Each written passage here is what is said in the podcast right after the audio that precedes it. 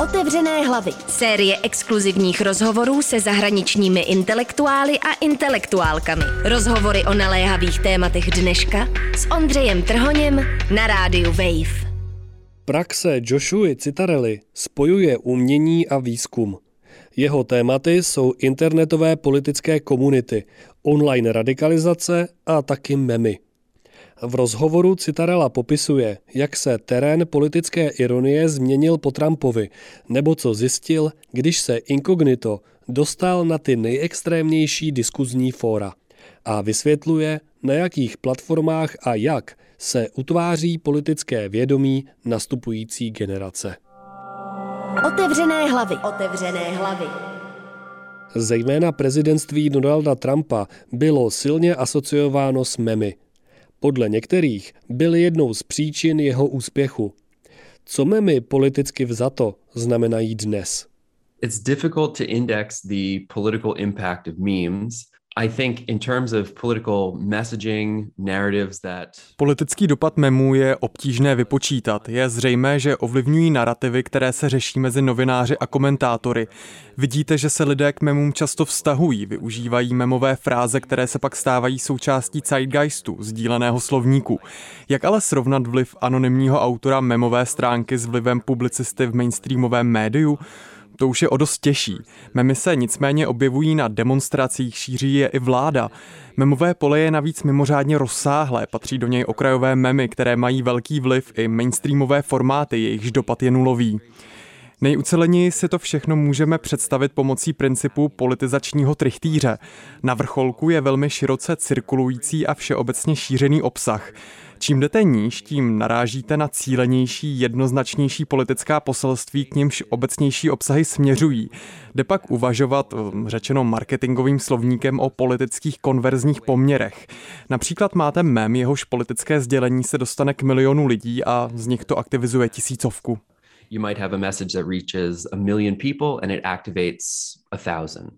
Zrovna dnes jsem četl váš text How to plant a meme, jak zasadit mem, v němž zevrubně popisujete svůj dlouhodobý pokus dostat levicovou teorii skrze memy do velmi konzervativní memové komunity.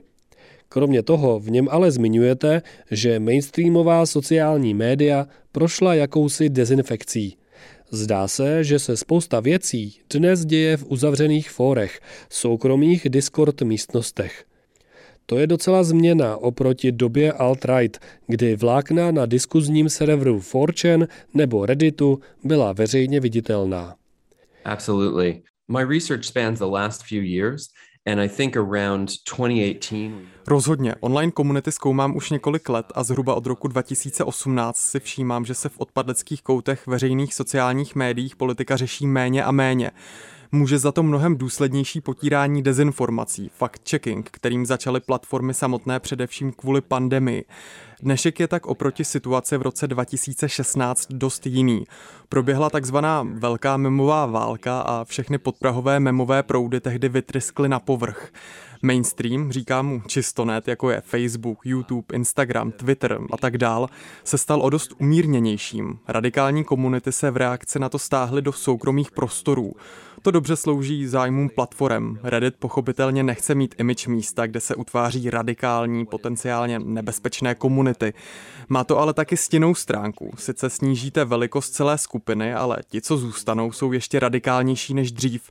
Na jedné straně tak radikální komunity izolujete, ale zároveň napomáháte vzniku ještě extrémnějších politických pozic. Moderovat internet a bránit všeobecný veřejný zájem je v takové situaci složité. Rovnováha, kterou nastolíte, je velmi vratká. Platformy navíc své negativní externality házejí na sebe navzájem. Je to podobné, jako když do řeky vypustíte toxický odpad, jen aby se vyplavil někde jinde. Určitou chvíli tím místem byl Discord, ale kaskádovitě postupuje dál a tenhle proces probíhá na všech sociálních platformách.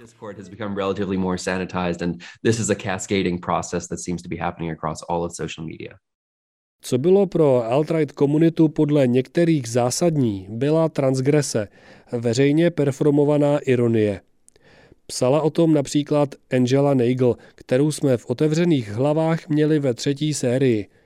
Změnilo se to teď, když je radikální scéna víc skrytá? Yeah, transgression is, is complicated. Irony is complicated. S transgresí a ironií je to složité. Nacházíme se v nové situaci, pro kterou se kontrakulturní taktiky z minulých desetiletí už nezdají relevantní. Teď máme například kulturně vzato velmi progresivní vládu. V předchozím období byla transgresivní kontrakulturní identita doménou pravice, to je obrovská politická proměna. Vedlo to k tomu, že jsme museli přehodnotit, co vůbec znamenají slova jako kontrakultura, dizidentství, transgrese. Co se týče ironie, tak díky internetu se dnes lidé mohou vydat a zapojit se do komunit, s nimiž nutně nemusí souhlasit. Mohou zůstat v jakémsi odstupu. Druhou a často odlišnou věcí je, jak se doopravdy politicky chovají, jak volí. Často narazíte na rozpor mezi tím, co lidé říkají a co dělají. Vracíme se tak ke zmíněnému politizačnímu trichtýři. V určitou chvíli se může stát, že se lidé skrz ironii propracují ke skutečné političnosti. Součástí mého několikaletého projektu bylo, že jsem online sledoval skupinu mladých lidí. Na počátku jim bylo, řekněme, mezi 12 a 17, dnes jim je spíš 17 až 24 let. Dělám to už nějakých 4 nebo 5 let. Snažil jsem se stopovat kulturní a politické síly, které utvářely tuto mikrogeneraci, která se skrze online kulturu začala silně zajímat o politiku. Sledoval jsem, jak se politizují, předávají se k politickým skupinám nebo z toho naopak vypadnou, protože se dostanou na školu, odjedou do armády, mají nový vztah. Cílem bylo sledovat, jak se lidé skrze memy a internetovou kulturu dostávají k politice a jak se pak rozhodnou žít dál.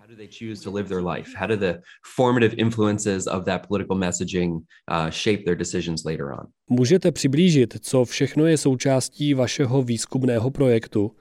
Vím, že máte Discord, memové stránky, web, vydal jste knihy. I do a little bit too much, yeah. For a little bit of background about myself, I used to be an artist. I, I still am. I show at galleries. Ano, dělám toho trochu moc.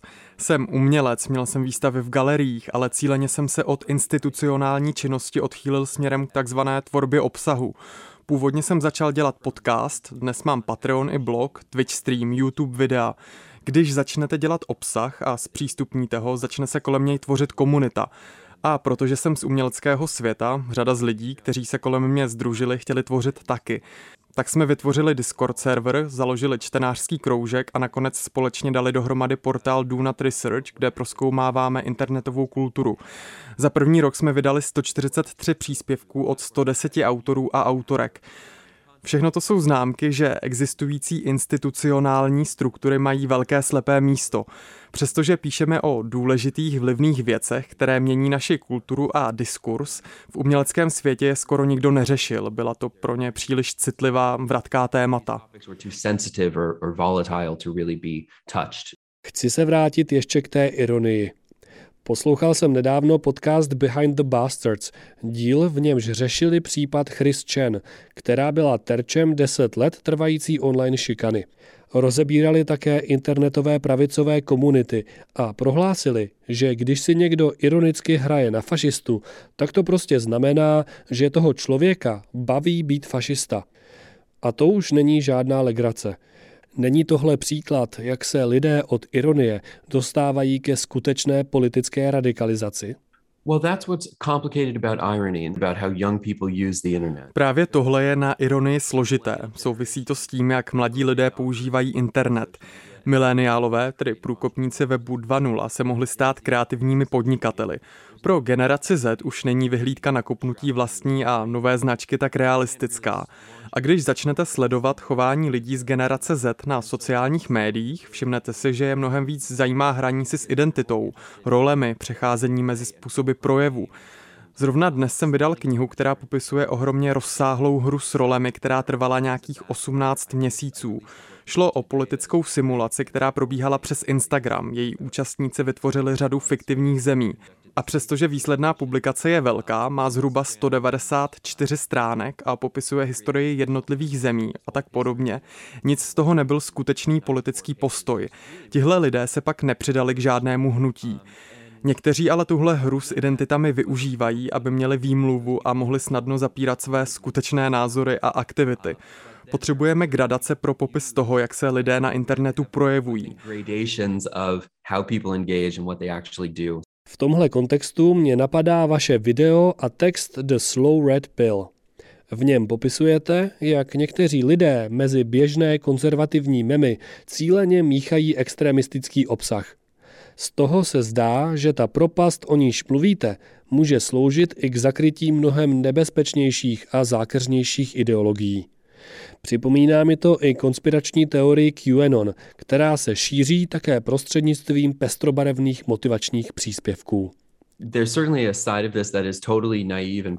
Ano, určitě je tu na jedné straně hravost, naivita, náctiletá zvědavost a na druhé velmi strategické využívání membové kultury.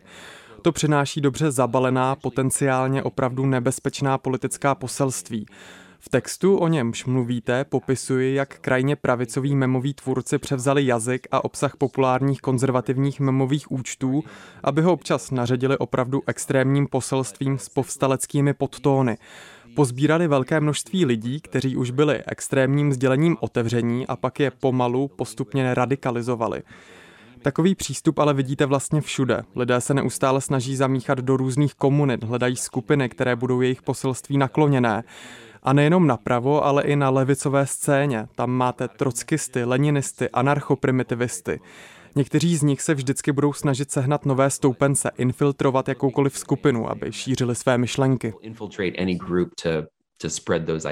Když se ještě vrátíme k době alt-right, hodně se na levici tehdy mluvilo o nutnosti začít využívat stejné taktiky jako protivníci.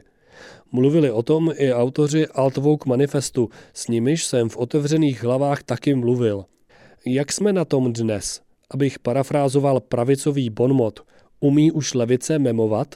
I think the project I did, How to Plant a Meme. Myslím, že jsme se tomu v našem projektu How to Plant a Meme přiblížili, jak to jen jde.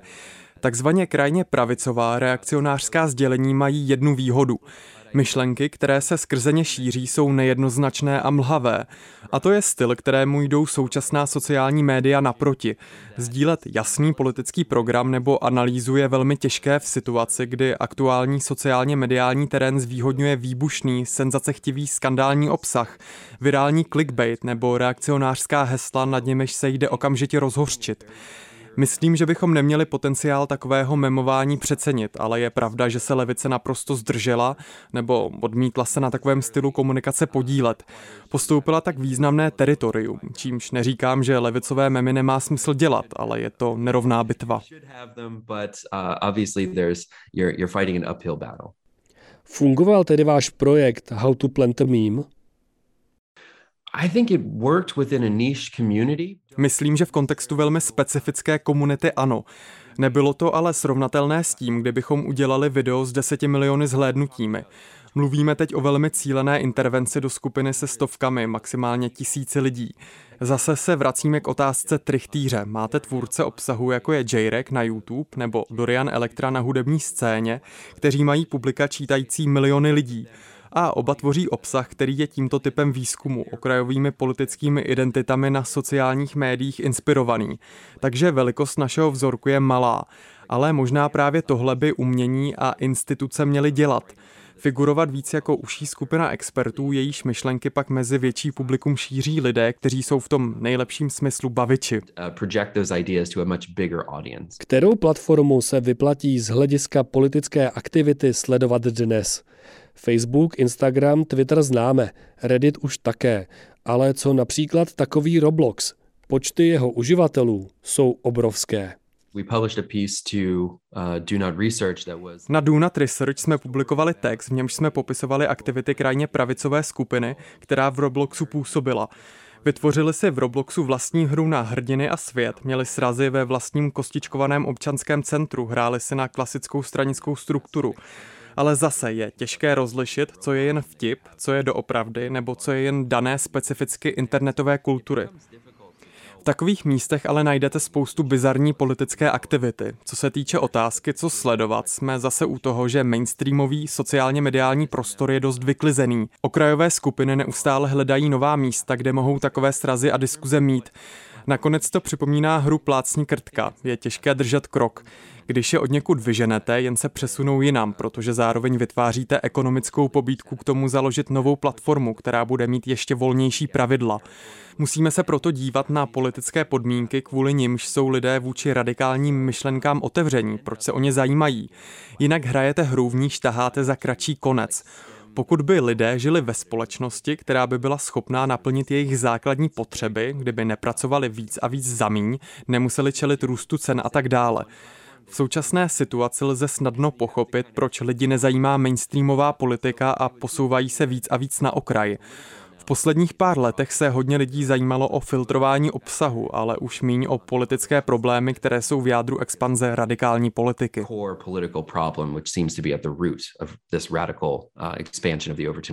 Bez ohledu na širokou společenskou platnost, jaká skupina mikrohnutí vás teď osobně zajímá nejvíc? So at the moment I've been, uh, Aktuálně se spíš snažím vydávat, katalogizovat a archivovat práci za posledních pár let. Ze současných skupin mě napadá Liberty Socialist Front. Má 22 různých buněk. Její členové si pomáhají navzájem, pořádají čtenářské skupiny. V zásadě jde o decentralizovaný anarchistický kolektiv, jehož zakladatelé se potkali na Instagramu a dnes se organizují přes Discord. Mají svůj server, kde se domlouvají na aktivitách ve skutečném světě. Je to zajímavé, protože jde o lidi, kteří se k politice dostali skrz internetovou a meme kulturu a dnes mají reálný dopad na svá města a obce. Než k tomu ale došlo, trvalo to několik let. Kam bude váš projekt expandovat dál? Máte Discord, Twitch? Čeká nás také VR chat, Fortnite klub – online herní cech? I think Do Not Research may be most analogous to a guild, actually. Myslím, že Do Not Research vlastně nejvíc připomíná právě nějaký cech z her na hrdiny. Chtěl bych vystavět novou institucionální strukturu, protože jsem velmi skeptický k té staré, především co se umění týče. Nebyla schopná na online svět reagovat. Podle mě je teď potřeba vzít atomizované tvůrce na sociálních médiích a dát je dohromady. Vytvořit časopisy, nové instituce, nový kontext, v němž bude možné koncentrovat společné znalosti a expertízu. Nejenom YouTube kanál, nejen RSS feed. Takže komunitu, kolektiv. I think those are the, the most durable things, you know, because I'm I've been doing this for like 10 years now. Myslím, že to jsou ty nejtrvalejší věci. Jako umělec a výzkumník řeším témata, o nich se bavíme už deset let. A viděl jsem už doskrát, jak věci, o nich jsem si myslel, že přetrvají, nevydržely. Mnoho z internetové kultury prostě zmizí. Když nevytvoříte něco pevného, tak se na to potichu zapomene. Hodně nad tím přemýšlím. Za pár let bude Dunat Research a archiv mé psané tvorby dost možná to jediné, co bude existenci těchto subkultur uchovávat. Pro časopis Dazed jste zmínil, že pro vás bylo důležité vydat část taky knižně pod názvem Politigram and the Post Left. Souvisí to s tímhle vaším pocitem? There are a few images printed in the book that if I posted them to social media, my account would be deleted. V knize je několik obrázků, které kdybych dal na sociální média, tak by mi smazali účet. Proto jsem se rozhodl, že knihu nevydám ani jako PDF. Obrázky byly důležité jako důkaz radikality, extremismu, o němž jsem v knize psal. Příklad obsahu, který se v takových komunitách skutečně šíří. Nechtěl jsem ale riskovat dezinterpretaci nebo dokonce smazání mého Patreonu za distribuci nevhodného obsahu. Přesto jsem cítil, že musím ukázat, jaký druh extremismu se zde šířil. Konkrétně návody na tvorbu improvizovaných výbušnin s teroristickým podtextem mezi lidmi, jimž bylo nějakých 14-15 let. Jen to říct v textu mi přišlo nedostatečné. because of all the risks of publishing on platform. Moderátor podcastu Behind the Bastards v dílu o Chris Chen zmiňuje zajímavou myšlenku. Online šikana, která byla a je proti Christian namířená, předchází alt-right vlně, kauze Gamergate a dalším velkým internetovým kontroverzím. Podle Behind the Bastards případ Chris Chen položil základy internetové kultuře, jež o pár let později ovlivňovala americkou národní politiku. Co by mohlo být podobným internetovým podpovrchovým proudem dnes? There are many things that were percolating up in internet culture in the early years. Je mnoho věcí, které v raných letech internetové kultury bublaly a pak se staly politicky vlivnými. Mluvím především o davové dynamice online světa, koordinované online šikaně a tak podobně. Zjistili jsme, že online komunity se dokážou dobře domlouvat, úspěšně sbírat finance, kazet lidem život, ale taky se domluvit na obcházení sousedství před volbami. Na internetu se dnes dějí všechny možné věci s reálnými dopady. Pro The Guardian jsem někdy před rokem napsal text o tom, že se influenceři a další tvůrci mohou ve volném smyslu stát politickými organizátory. Jsou případy, kdy před pár lety influenceři řekli svým sledujícím, že se někde potkají, udělají flashmob, najednou roztáhnou deštníky a natočí YouTube video. Takovou online výzvu komunitu, která se nezná offline, pak později někdo už použil při kampani do amerických senátních voleb pro pořádání demonstrací. Vezměte si protesty Black Lives Matter, které byly do velké míry organizované přes sociální média. Posledních deset let politické kultury je plných takových malých zárodků, jejichž plody dnes sklízíme s velkými dopady.